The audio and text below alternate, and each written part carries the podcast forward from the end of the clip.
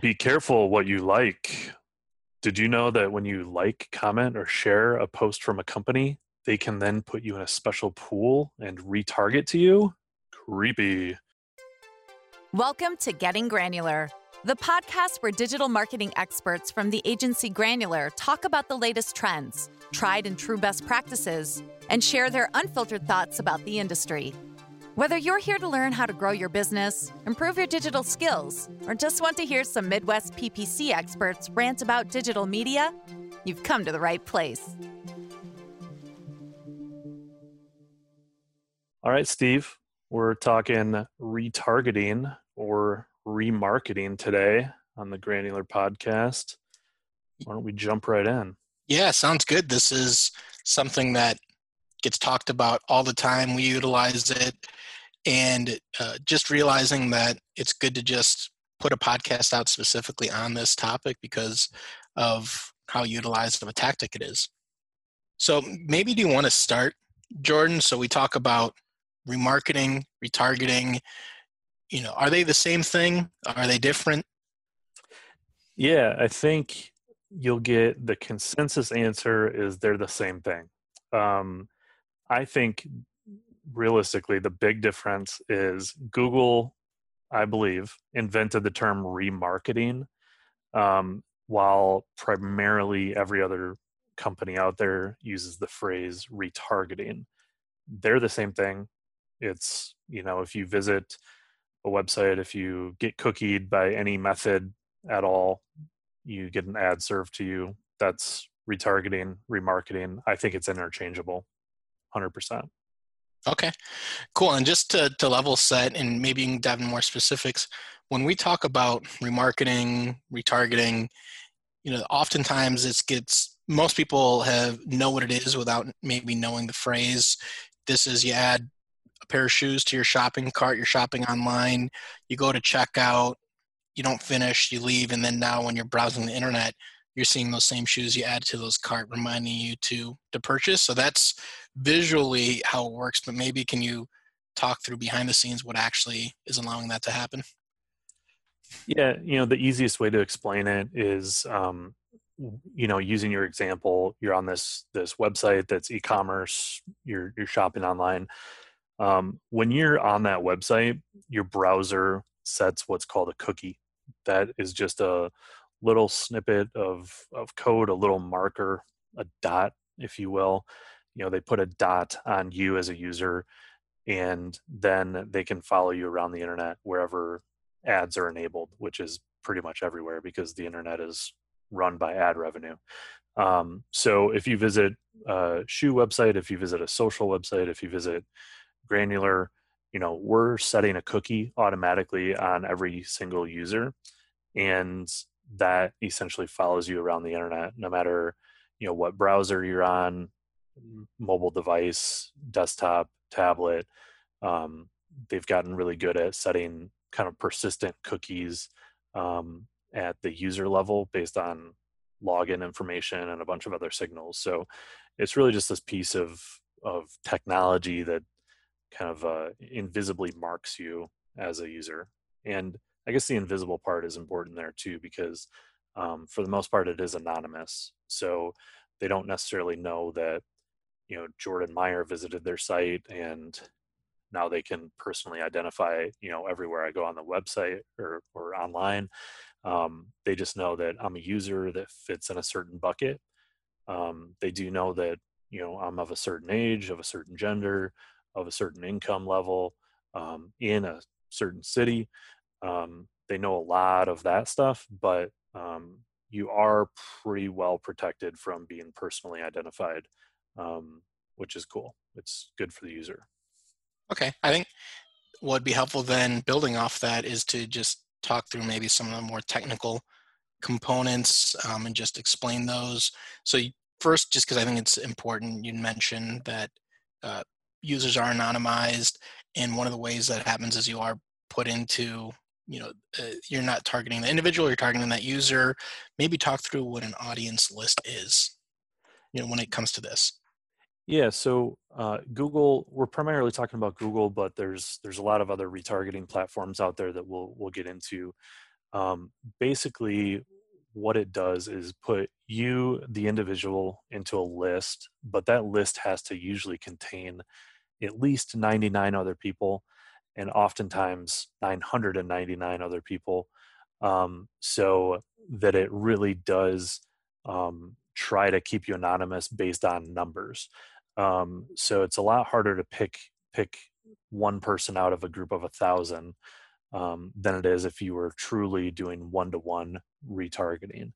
And that's a safety precaution that that google and a lot of other platforms put in um, just to, to keep that anonymous but that's done by what's called the audience list. So every visitor that goes to our website every visitor that goes to our clients websites or every visitor that goes to google or facebook or instagram are put into what's called an audience list and that's really just uh, accumulation of cookies you know individual users. You you basically uh, it's like a guest list right? You get um, you you sign in uh, digitally you know when you visit the website. So you're added to that guest list and then um, there's uh, the the persistence of that um, the the length of that guest list really um, is based on the advertiser and the the platform so there's a maximum time limit per se um, of, of that cookie.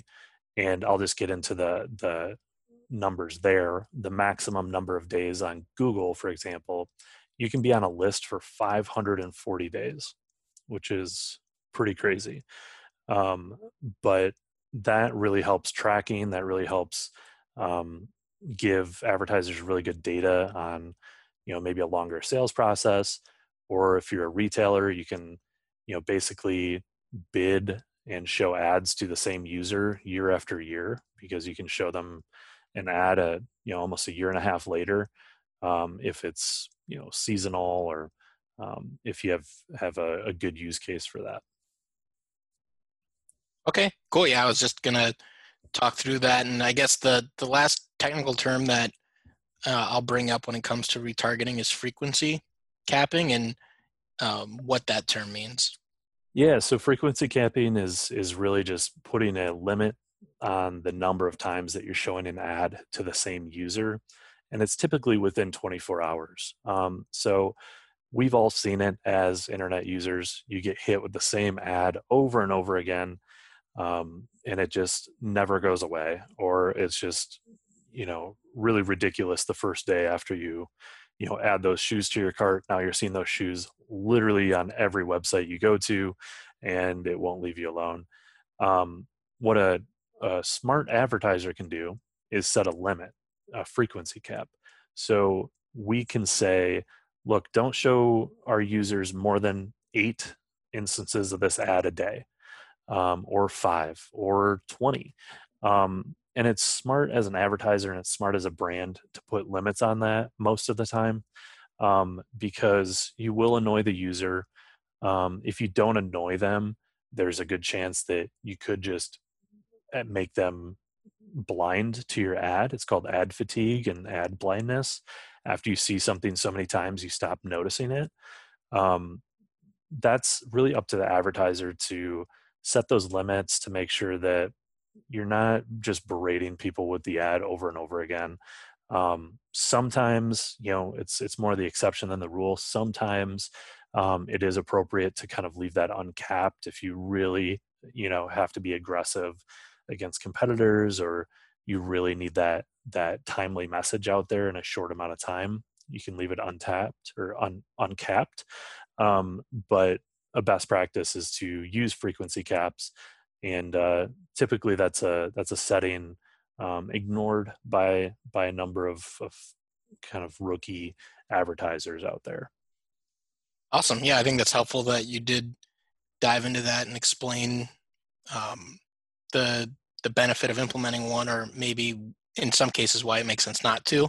You did talk about best practices, so maybe just jump right in there as far as you know, what Granular does from a best practice standpoint as far as setting up uh, retargeting? Yeah, so we like to create audience lists from every platform that we think we can serve ads from for the client where it would make sense. So that's from Google, from Facebook, Instagram, um, you know, Bing, YouTube. Um, there's a number of other platforms that that we use to to serve retargeting ads. Um, we like to get that pixel placed on on our clients' websites uh, as soon as possible, even if we're not going to run. Let's say we're not going to run ads on Pinterest for our client right out of the gate. Maybe it's in our six month plan or 12 month plan to eventually run ads there.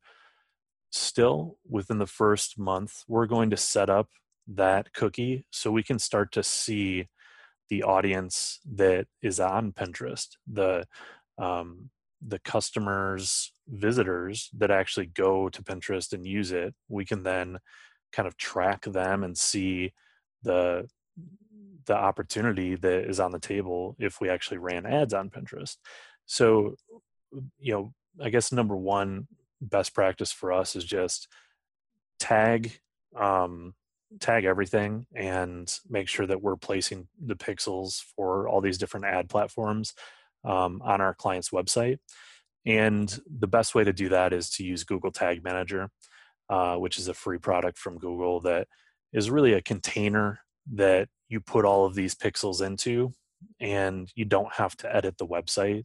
Um, you don't have to touch the code. You don't have to work with a developer. Granular um, does that for all of our clients. We set up Google Tag Manager expert level way where we can easily just go in and edit, add, um, subtract uh, pixels and tags as we please because uh, it won't mess with the the website at all. So that's uh that's the big part of it. Um, second part is just the audience creation.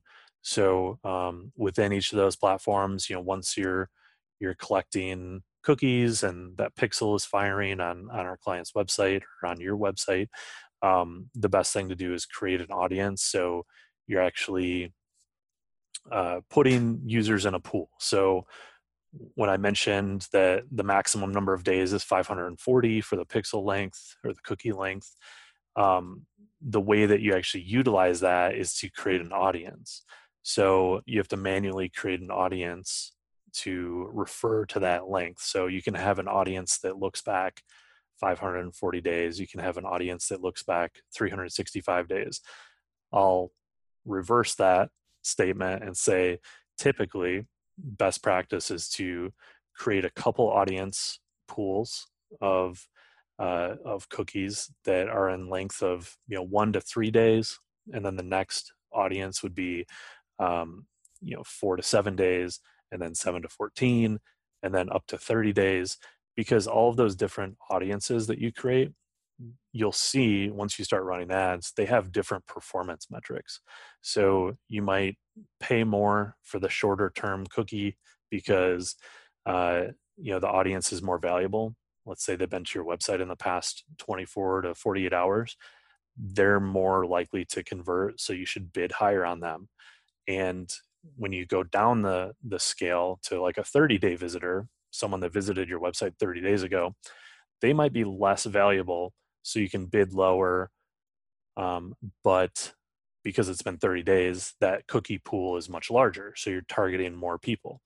Um, so there's a lot of different strategy that is involved um, but the tactic to set this up is is you know set the pixel and then set the audience um, and then uh, you know beyond that there's there's a lot of strategy involved in actually setting up the campaigns and and budgeting and and messaging towards those users Okay, awesome. Yeah, I was I had a couple questions that I was going to ask, but you answered each of those, and I think it does make sense to move on to uh, retargeting. And what I actually want to do is kind of start in the order of kind of what are the most common types of retargeting ads people see, than maybe the ones that are they're less common. So, you know, at least me personally, you know, when I've thought of retargeting historically, you think of seeing banner ads that that follow around image ads, obviously on on Facebook. So maybe can you talk about um, you know the fact that you've got you know image retargeting,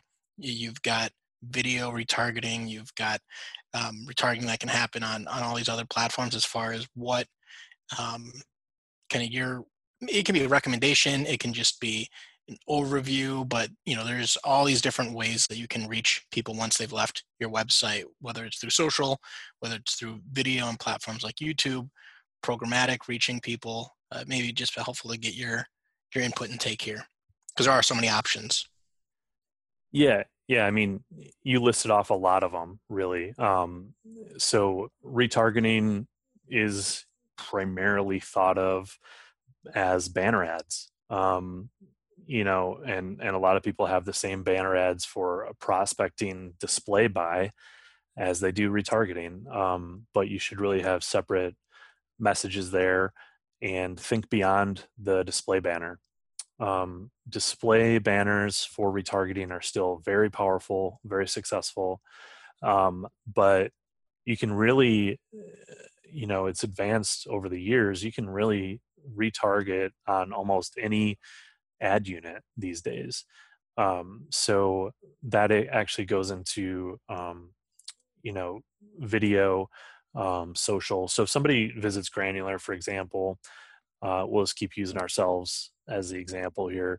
Um, we can then show them ads. We can show them our video on YouTube. If you're, you're you don't have to be looking for a search agency video on YouTube. You can be watching your favorite cat video um, and we might show up uh, as a pre-roll ad before that video. And the reason you're seeing that is because you visited our website. The same thing goes for instagram. You're scrolling through your feed. Now you're going to see a granular ad be it uh, a static image a video a carousel ad. Uh, you'll see one of those again because you visit our website um, and if you go to that you know shoe company let's go you know go to zappos and look at a couple pairs of shoes uh, another type of ad is called a dynamic retargeting ad. So now um, rather than zappos showing you a static ad of their logo or a random pair of shoes they're actually going to show you exactly the the style and and brand of shoe that you viewed and that's called dynamic retargeting because um, you know someone at zappos on their paid search team actually set up uh, the appropriate tags and they set up the appropriate audience list and then they set up the ad unit where it actually pulls in products you looked at and we do that for clients all the time and um, dynamic retargeting is is a beautiful thing and it works really well but yeah i mean high level basically any type of ad unit these days can be retargeted and that can be on any platform. So, um, including like Reddit and LinkedIn and um, and and just any any almost any platform you can think of, you can now see a retargeting ad, and that can be in uh, formats like native as well. So you can you know be reading through an article and a granular ad might appear in between paragraphs um, it's not necessarily a, a, traditional banner ad. It's not a text ad. It just kind of fits in the content. That's a native ad. So um, it's really cool to see uh, you know the platforms evolve and the ad units evolve into really being fluid and dynamic and and beyond just a static banner. Um, yeah, so that's just a little bit more info there. Yeah, it's awesome. I love it. And um, you know, you talked about this a bit and as far as how retargeting works and best practices. You know, to that point, we were talking through just some of the different platforms we can set up retargeting through. You talked about getting the the pixel place for each of the platforms.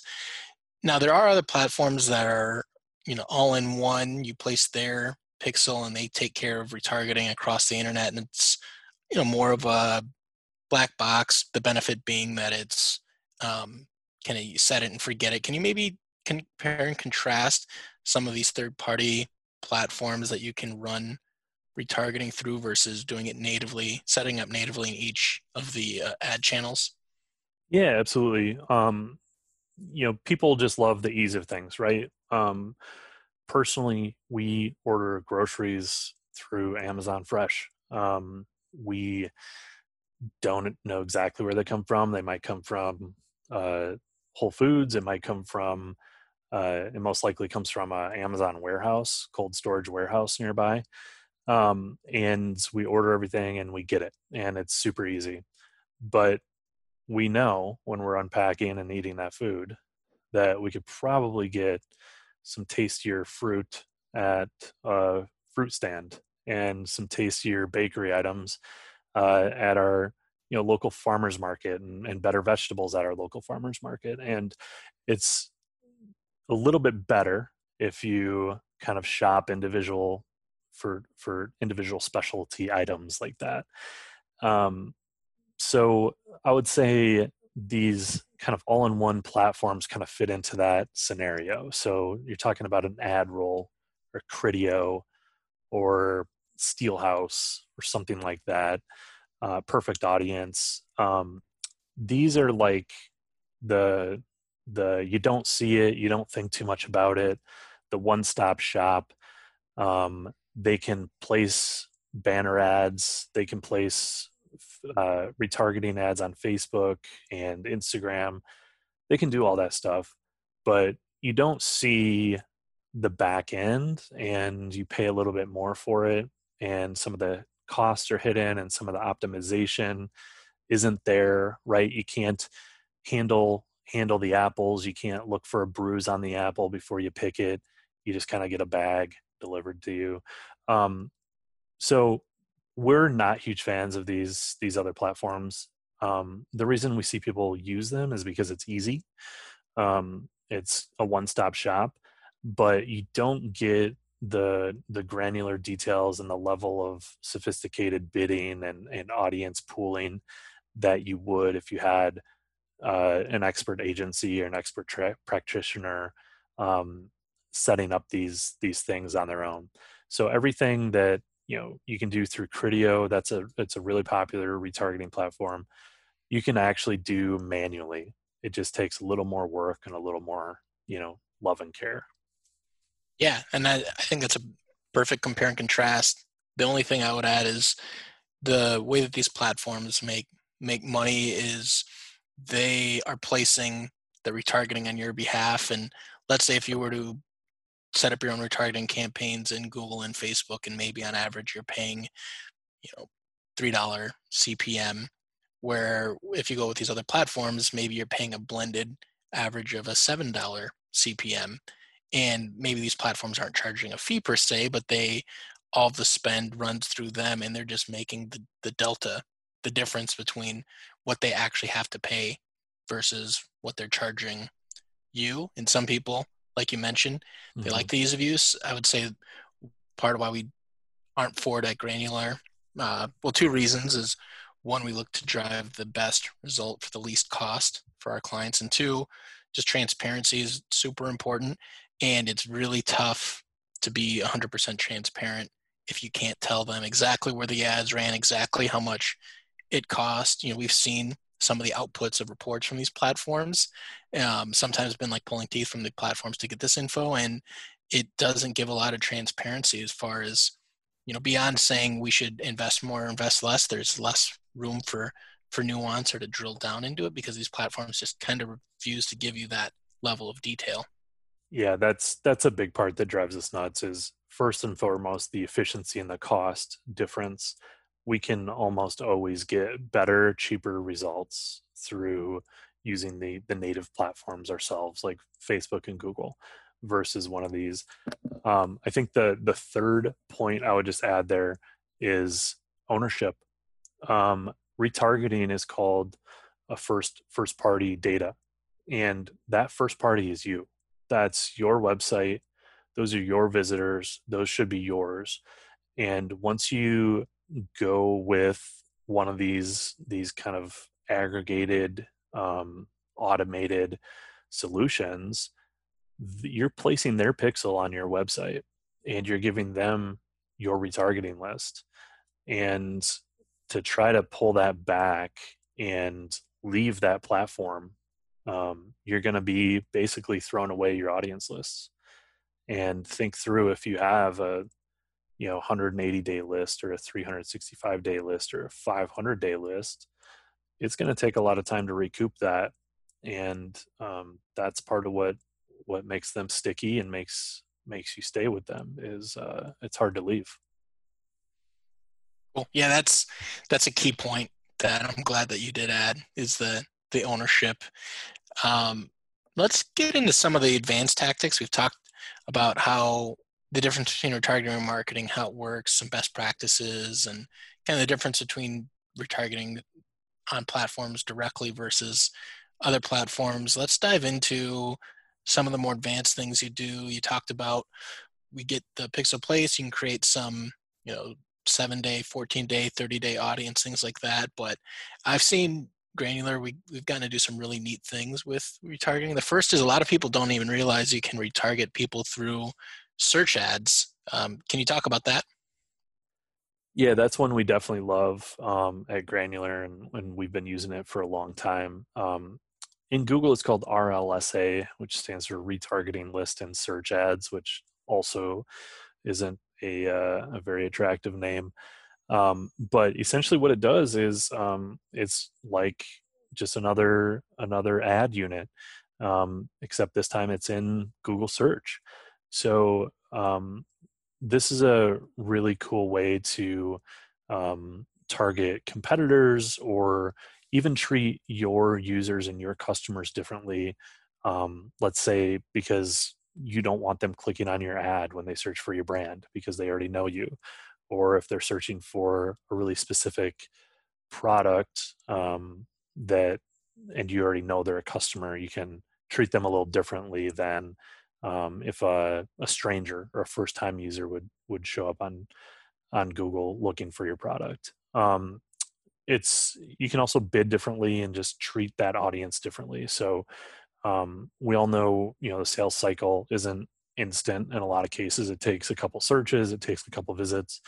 Um, so a cool thing we, we do at granular for our clients is you know we can bid more aggressively on um, somebody that's that's already been to your site or been you know familiar with your brand um, if they're looking for a product. So if they're searching for the third time for um, you know a product that that you sell we can really just bid very aggressively and get them back to your website and we do that because we have data to prove that they convert at a higher rate and it's a much um, it's a it's a much better value to bid on that user than um, potentially a brand new user.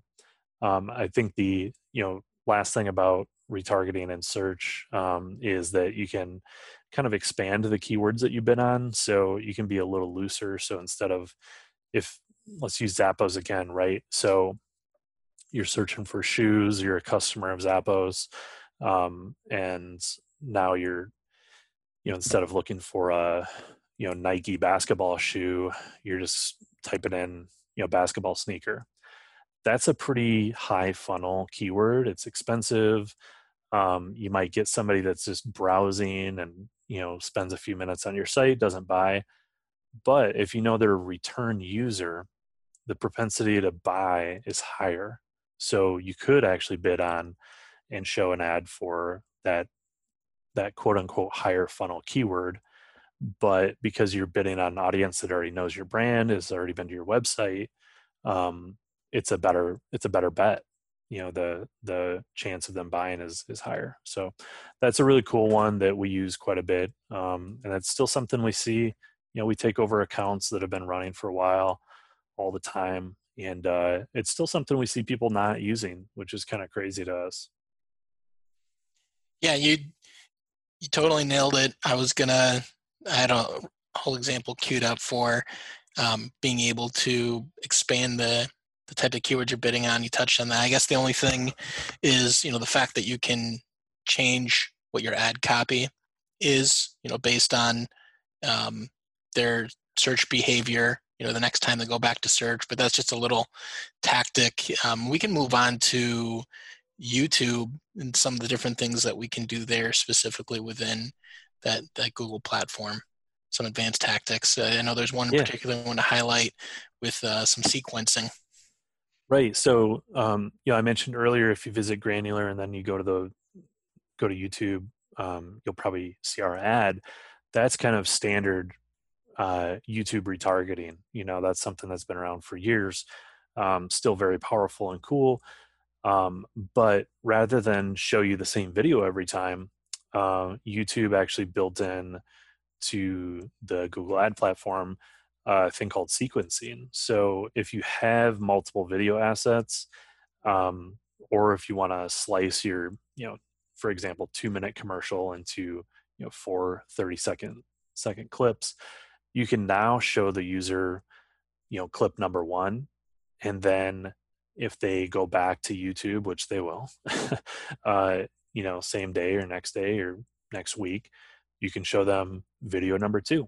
And then if they, and then you can actually treat them differently based on their, their uh, usage of that. So if you, if they click through the ad or if they complete the video, then you can show them version number 3A. And then if they choose to skip the second video, you can show them 3B. It's really cool um, user. It's a it's a cool user experience because you're showing them new fresh ads. You're not beating them over the head with the same ad over and over again, and you can actually move them down the funnel or educate them on a product or a service or a company in a different way where you know now they have my number one and number two message now it's time to to close them with this number three message. Um, it's it's a really powerful uh, system that that google and youtube set up and uh, it's still fairly new. I think it's still underutilized even if it's been around for a while now it's it's definitely underutilized. Um, a lot of that comes down to just having the creative assets available but um, it also comes down to uh, the paid search manager just you know not not thinking that this is an option and just going with the basic retargeting. So that's a really cool feature is uh, YouTube sequencing. Yeah, I love it, and it's really fun to see the clients who are able to to implement that. And there's lots of great data around that ad recall. Uh, the clients who choose to sequence versus using the same video. Um, just, I feel like we can keep going on and on here. I just want to through some of these different advanced tactics. So on social, on platforms like Facebook and LinkedIn and, and Instagram, Pinterest, um, you wanted to talk about engagement retargeting. Yeah, I mean, it goes back to the opening of the podcast, right? It's um, whatever you do online is tracked. We know that. But also, however you engage online can then put you in a, a, a bucket and put you in a pool of, of cookied users where you get treated differently. So if you like, share, or comment on a post on Facebook or in, Instagram, um, the the beauty behind their platform is they're not just uh, enabling you to give kudos to the user or the company. They're doing that so we can, as an advertiser, can then target you. Um, so if you let's see say you see a, a, carousel ad on facebook or instagram that's just an ad where you can swipe or click uh, to the right to see you know more products or more of a product once you do that once you engage with that ad uh, we can then if we're running ads for that that advertiser we can then put you in a, a bucket uh, in an audience list that says all right, this user was already in our audience. We we want to get an ad in front of this person. And now we saw that they engaged. They liked our ad, they commented on our ad, or they swiped, they they watched a certain amount of our ad. Now we put you down the funnel into an engaged user and we can serve you different ad content or we can serve you, you know, more frequent ad content. We can basically treat that user differently. So it's really cool. Um, it definitely gets people in kind of a, a funnel that sometimes they can't escape from. Um, so I would just say, you know, warning to as a user, just be careful what you like and share and comment on on on Facebook and Instagram and, and Pinterest and basically every social platform, um, because that will give advertisers a signal that you're interested in getting more. Um, but as an advertiser, it's it's a beautiful thing because we do see that um, engaged users are uh, more likely to buy or or sign up for for a product or service. Yeah, no, that's awesome. And there's definitely a, a, company that produced a video that was optimized. I've seen an advertiser's video that they've optimized for social very well, where I found myself watching all the way through. I liked it, I commented, and I kind of regret doing it just because I can't escape this ad now across platforms they have it optimized for a story format as well. But honestly, of all the ads I see every day, the fact that I'm now this one company is staying in front of me, it's it stands out. Um, mm-hmm. uh, and it makes sense, right? And it wasn't because I clicked through to the website to do anything. It's just based on my engagement on that ad. I've done that too, and I kick myself. You know, I'll like a post, and it's like, oh no, that's a company. now I'm going to get ads for the next month. You know, one other advanced tactic. And again, there's so many uh, advanced tactics. Which, if you want to learn all the specifics, obviously the people who work with Granular they get the full exposure to what's in the toolbox. But um, one of the other tactics we didn't want to talk through is actually being able to change the paid search landing page landing pages based on their their behavior on the website the you know previous previous times. So talk through that. This is really interesting. Yeah, I mean, there's a number of ways to go about this. The easiest way is to you know have a dedicated paid search landing page that is not indexed by by the search engines, and the only way to get there is through an ad. A lot of people do that for the first touch with with paid um, ads, you know, going to a landing page. Um, but you can definitely keep building on that. So uh, just like ad content is so important to customize and evolve as you push a user down the funnel um, or pull a user down the funnel, um, so is the ad or so is the landing page. So you can have more aggressive offers or more aggressive calls to action or just know that look the user doesn't need to know who you are again. Don't send them to the home page. Send them to the contact page. Send them to the the form that requests more info. Send them to a, a, specific product page and not a product category page. That's the cool thing about retargeting is you know the user's already done something on your website you know that they're more familiar with your brand than a regular user you know that they're down a certain funnel um, now it's time to to match your landing page with with that of of their journey with your brand.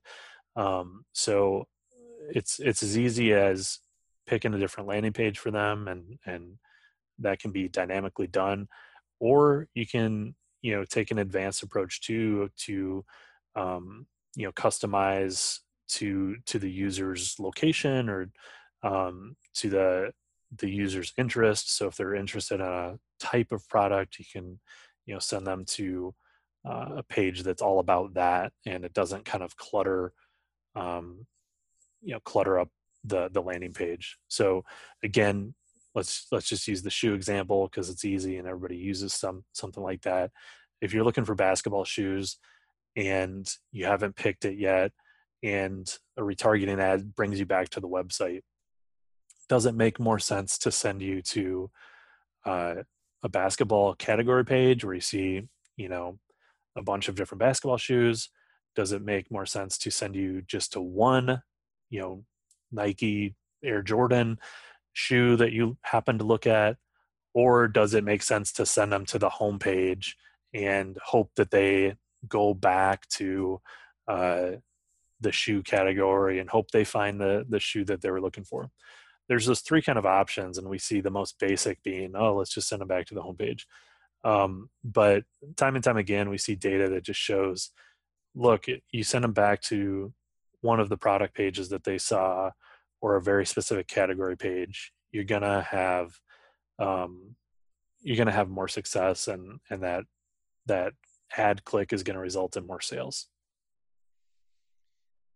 Awesome. Yeah, I mean, there's there's so many different, uh, and again, what I would tell people listening is not to feel bad if you're not implementing all of the these ideas or these tactics because th- that is an advanced tactics, but you know these are the sorts of things that you can do to really squeeze more out of the orange and to you know iterate once you've had retargeting up and running. It is really exciting to know that you can take steps that go beyond you know just the audiences or go beyond the actual creative that you're actually changing that destination based on behavior um, i do want to jordan if you're cool with it jump into some of the the myths that have have to do with retargeting because i we hear we hear this a lot of different things um, mm-hmm. um, some true some not um, one i did want to touch on that I've been thinking about throughout this with some of the examples we've used is, you know, the first myth is that retargeting only works if you're selling to um, consumers. It doesn't work if you're a business selling to other businesses. That's a myth that we hear. Oh yeah, yeah, and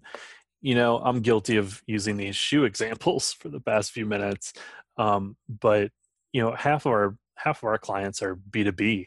Um, and some you know b2b industrial stuff that's really boring and and no one knows about unless you need it you know unless you need a a rubber wheel roller that fits into your assembly line or uh, you know a product that cleans the electricity before it comes into your building you know there's there's so many random products and services that we advertise for in the b2b space where retargeting is a beautiful thing for that because you're looking at longer sales cycles you're looking at a more advanced user that's more knowledgeable about the product and um, maybe less familiar with an obscure kind of small b2b company um, and higher dollar amounts which means more consideration. So we've seen b2b retargeting work just extremely well and it's so important to put into the the overall strategy because um, you are paying you know quite a bit for clicks. You're paying um, you know if, if you're paying a lot for traffic you need to make that work. And if it's a longer sales cycle you can't just hope for somebody to click and sign up or submit a you know request for quote or submit a form you got to stay in front of that person. And you know another asterisk there is that um, you know facebook doesn't have uh, 150 or 200 you know billion users because uh, uh, only b2c people are on facebook uh, and instagram and same goes for youtube.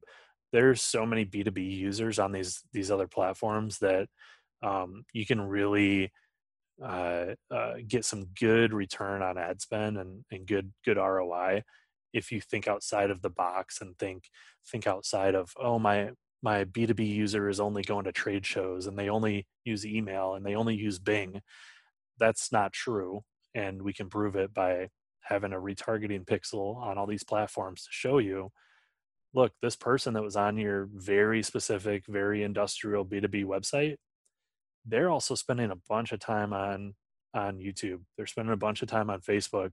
Let's just put an ad in front of them to remind them to come back and fill out the form or take action and it works wonderfully and uh, yeah that's a it's a good myth to bust. Yeah uh, and i'll give a plug for another getting granular podcast episode that i recorded alongside our colleague mike which we did a, whole episode about b2b paid social and why paid social is important in b2b we do talk on about some retargeting tactics in that and just being able to use that to promote white papers, client testimonials, webinars. There's all these different content pieces, and you touched on this because it takes some time to, to build a case and really get to know a company, especially if it's a larger purchase, if it's complex. So we see B2B uh, clients who implement retargeting properly, working with Granular, it it's a really essential part of the overall digital media mix uh, and as a tactic. So glad we talked about that. Uh, the second, and this one we probably hear, this next myth is actually the one we hear all, all the time is, you know, can I retarget people who visit my competitor's website even if they haven't been to my website? Short answer is no. Unless your competitor allowed you to put your tracking code on their website, there's no way to exactly retarget them. Um, so, side side tangent. Um, Perfect Audience did toy with the idea of making alliances with your competitors and sharing a pixel. I don't think that went through well, and uh, no one signed up for it. Um, but outside of that, no, you can't retarget. Um, what people sell as that, or what people think is is happening is actually called a custom audience targeting or similar audience targeting. And we can definitely do that through google and facebook and other platforms. And what that is is um, you know because these these large networks like google and facebook have so much data they can actually because you're going around the web and and you're you're giving them a bunch of signals of who you are and what you're interested in. Um, so if you go to a similar company if you go to a competitor or if your users do um, there's a way to actually buy and place ads in front of that audience. So um, it's very likely that it feels like a retargeting ad but it's not actually a retargeting ad. It's uh, it's called a custom audience or a custom affinity audience or a lookalike audience. And those are just a couple examples, but the the kind of top three examples of how to how to make it look like you're retargeting a competitor's website. Um, but technically, it's not it's not a retargeting ad. Yeah, and this is where it gets into the one area that's a little more um, that's a little more black box with. I'll just stick with with Google and Facebook too, I guess, is um, you know they can say someone's in market for something because they know based on you know what what they're searching and what they're engaging with, and so you know it it makes sense, and we've seen this certainly, right? Where if you know in my own personal life, if I'm looking for um, a certain type of solution um, then all of a sudden I'll start to see solutions from other similar competitors, even if I haven't been to their website. That's not true retargeting. And again, they're not going to tell you exactly how it works. We've got our whole, we've got theories uh, on some different things, but that's definitely, I'm glad you've kind of debunked that myth. Mm-hmm. Um, all right. So, uh, then well how, how about this and uh, i'll just have to ask you again this is what the sort of the sort of stuff we get get asked them can you retarget people who haven't even been to your website uh no unless well actually the answer is yes. I mean if they've engaged with um, your other platforms that's why it's important to have profiles out there on other websites like facebook instagram youtube. Um, yeah technically you can't. so um, some businesses don't need a, a, a great website or some people have a really big social presence you know much much more traffic on their social pages than they would on their website. Um, yeah you can you can retarget these people um, if they watch your youtube video or if they engage with your um, facebook or instagram posts. Um, yeah you can put them in an audience and, and target them. Um, and then either bring them back to your website or take them back to a, a social page wherever you want. Yeah, no, I guess the and think looking at that last myth we talked about, I think this almost should be rephrased as can you know can you retarget people if they haven't been to your own to a channel that you don't own and control uh, because then the answer is is no but you know if you own your own youtube page you know you you manage that mm-hmm. Facebook, Instagram page, then then yes.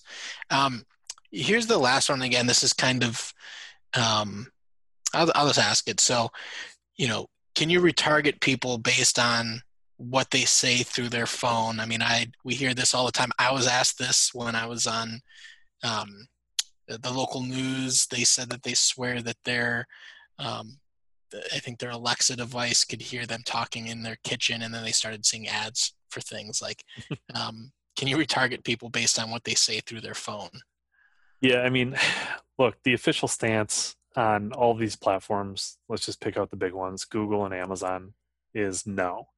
But um, there's certainly a business case for why they're putting microphones in everyone's house. Um, and uh, even if the the data is anonymous um, and you're in one of you know nine, 999 other users, um, we're pretty sure that there's active microphones uh, listening in, and and there might be some uh, convenient targeting for users for advertisers that select uh, in market segments or lookalike audiences or you know some of the other targeting methods on on Facebook and Google. Um, that is potentially one of the signals that that these companies are collecting. But specifically can you retarget them based on what they say? No you can't you can't do that. Um, you know platforms have not given uh, little advertisers the ability to uh, target your your personal speech and uh, things like that. Um, i will say though that um, if you're doing a google search uh, through voice through you know saying okay google or um, if you're using an iphone um, and using a search engine with your voice um, we do see those searches come through in our search query reports and it's not labeled per se but uh, typically uh, people speak a little longer than they type and they use different uh, phrases um, like please or or sometimes we even see okay google or or hey google in a, in a search query report. Um, so there's some some ways that you can you can definitely have a really educated guess that this was a voice search um, and then you can you know obviously if they they visit your site then you can treat them differently but um, specifically no we can't we can't retarget a, a voice user per se. Yeah and it's um again, I was going to touch on it, but you covered it with, you know, when looking at in-market tar- targeting, custom audience targeting, and link and uh, lookalike targeting. Again, I haven't really peeled back all the layers of the onion to read the detail to say explicitly we do not incorporate data from smart home devices. Um, I haven't seen it. It just will explain how it works broadly, but I think there's enough air cover there. Um, it'll just say what they do, utilize all these different signals. Um, you know, again, I think what's important to emphasize what you mentioned is you know, granular as uh, an expert pay-per-click agency with our representation we have. We manage lots and lots of dollars. We work with some some really big companies, big advertisers. We do not have access to a secret dashboard that gives us the ability to target individuals based on their speech syntax or based on the types of conversations happening in their home. That isn't an audience that we can we can target. Um, again, you can imagine anything that can be requested as far as like the types of ways to target people we've been asked to do. That's one that we actually haven't had someone ask us to, but if they were, we'd say we don't have the ability to go in and Facebook or Google and say, well, we want people who they're actively tar- you know talking about uh, they need new shoes. We want to mm-hmm. have that as a drop down and let's go ahead and target it. We don't have the ability to do that. Right exactly. And i'm glad we ended the conversation on a conspiracy theory. We should do that more often. Well you know it it's uh it's could lead to um uh future conversation. Would be interesting like you know some of the most popular conspiracy theories um, maybe something you know conspiracy theories and pay per click something maybe for another time but for now i think we've covered everything when it comes to retargeting at least everything we're going to cover in this conversation. Yeah absolutely. And if you're you know listening to this on our website uh, we're going to retarget you. So stay tuned for those ads. All right that's a good note to end on. Thanks jordan. Thanks steve. Thanks for listening to the getting granular podcast be sure to subscribe so you won't miss out on any PPC tips, tricks, or news in the digital marketing world. Be sure to visit our website for more content at granularmarketing.com. Thanks, Jordan and Steve, for this episode. See you next time.